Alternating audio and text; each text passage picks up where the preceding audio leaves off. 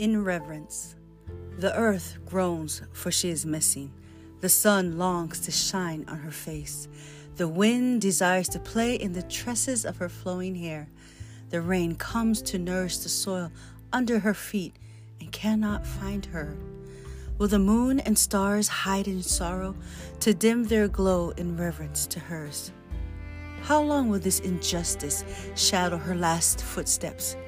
What is our path? Here is the path, young and old. To the daughters of the four seasons, find your place among the mountains. Make a good name for yourselves and celebrate one another. Create an unbreakable bond of sisterhood.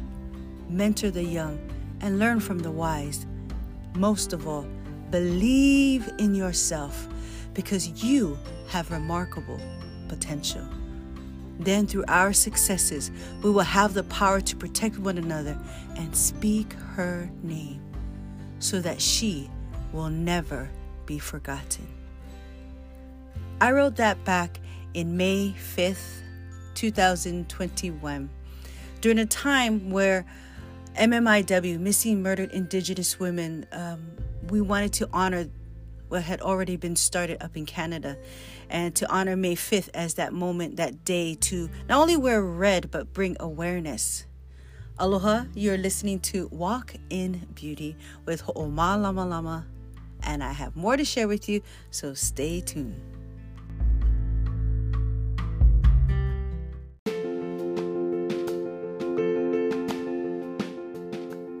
Today's episode is titled, Becoming an MMIW Ally.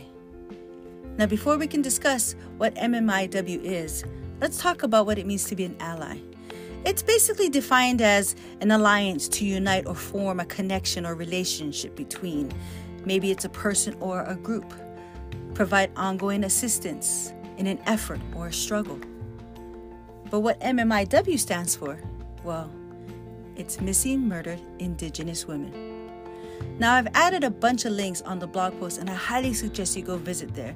There's so much more I would love to share, but I just can't do it in a podcast. You literally have to go see and click and follow where those clicks go. There's an organization called Native Hope, and they've done an amazing job in not only defining but explaining what MMIW is. They also gave great resources that you can just follow and connect to those resources. I also put a link on someone who did a mural in Tacoma, Washington, and I wanted to share that one. There's also another one that talks about the cities in America where the highest count of missing murdered indigenous women have occurred. And then, of course, I did put the wiki version of it just in case you wanted to read their definition. But how do you become an effective ally? Well, empathy is a key factor in joining any movement or struggle. You have to literally feel the aches and pains or have personal experience. Once you've understand the foundation and the why, you will be an effective ally.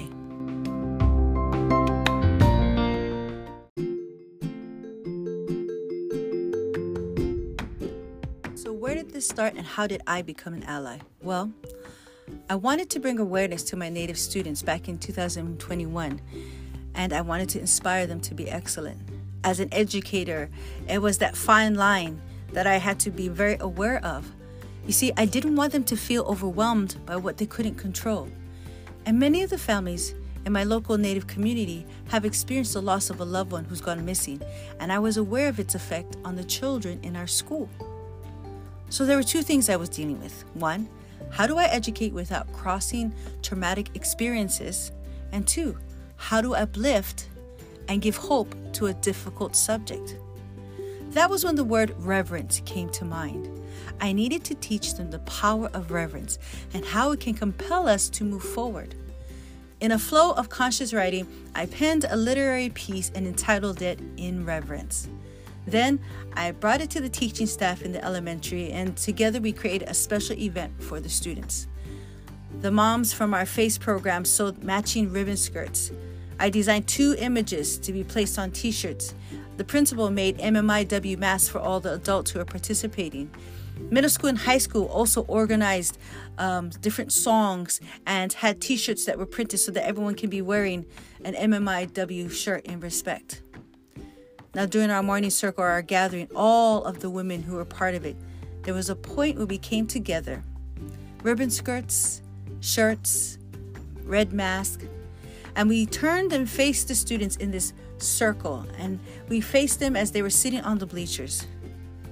Next to me stood one of my native sisters, Patricia, and the tears flowed as together we all read this piece in reverence. We wanted to reach out and let the students know that we can get through this together. It was a very strong and emotional moment, but one moment that I would not trade. I would do it all over again. Now again, if you go and visit the blog post, I actually put the literary piece or the poem in reverence on there for you, and you can also click and print it. So that's from me to you, because I want to continue this movement of awareness. You know, later on in that same day, I ended up at Nisqually's Longhouse during Culture Night, and I had the opportunity to read the piece of them. One of their respected elders, Joyce, she gathered everyone together and she said, oh, I have something to read. And in that moment, we automatically made a circle and I read it to them. You see, as an ally, I am responsible to maintain the integrity of this movement and be a catalyst for positive change. Looking back, I'm grateful to have this shared experience with both Puyallup and Nisqually tribes. Today, I hope to continue educating the next generation and creating educational pieces to help them thrive. You see, as allies, we allow our hearts to break, to feel the sorrow, but then we provide support and healing, even resources. I want you to continue listening, because I actually have 5 powerful keys to share with you. This is something that I would love for you to know. In fact, I'm calling it 5 steps to becoming an ally in the movement.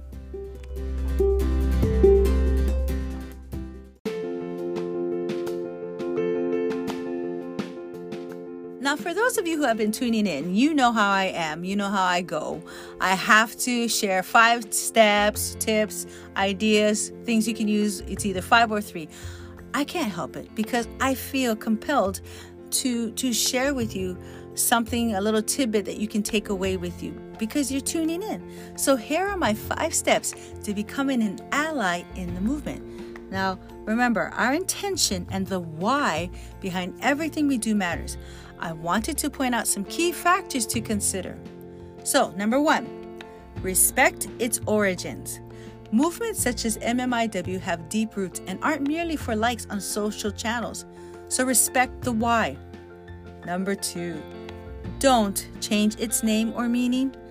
Often, well-meaning individuals want to add their own spin to the movement in an attempt to be inclusive. Refer to number 1. Respect its origins. Number 3, before you reshare, uncover the source. Some social accounts are built off of trending topics. Make sure to find the source, or at best, link it to a native account.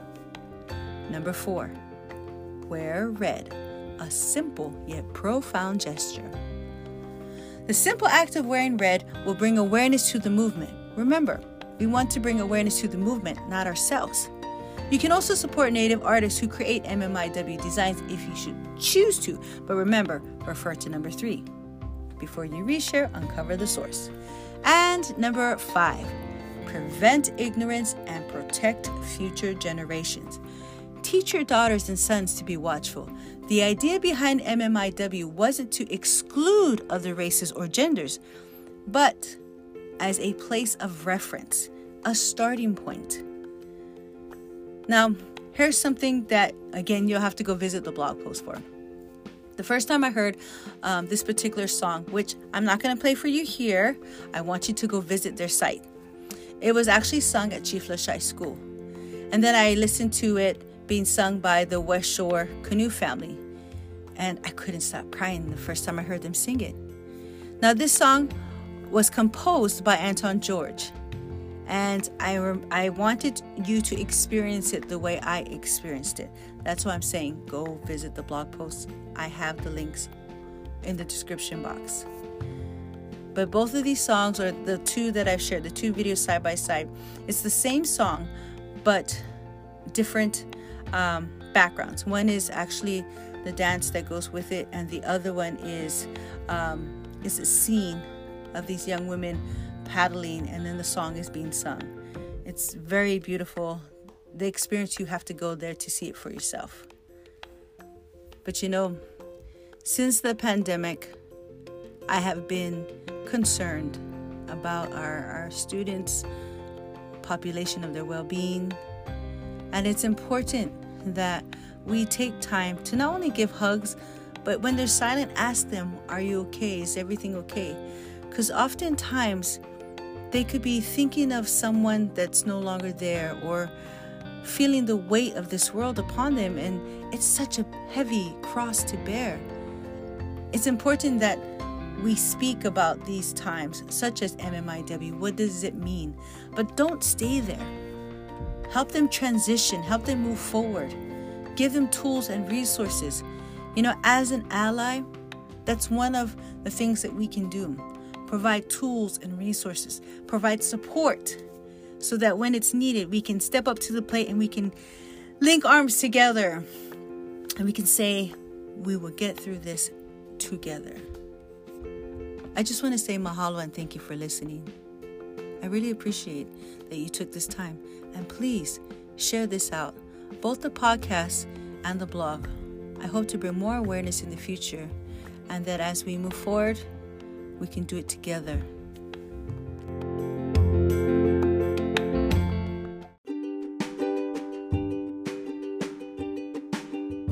Mahalo and thank you for listening. This is Ho'omalamalama, and you can find me on Instagram, walk_in_beauty.